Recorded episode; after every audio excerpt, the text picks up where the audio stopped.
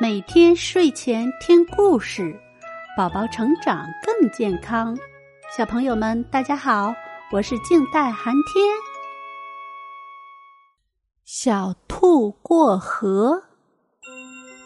一天，小兔要去外婆家，可是通往外婆家的路有一条小河，河上没有桥，也没有小船。小兔想，该怎么过河呢？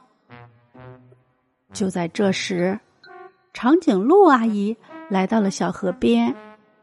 她对小兔说：“我来帮你过河吧。”长颈鹿阿姨趴下身子，头伸向对岸，架起了一座桥。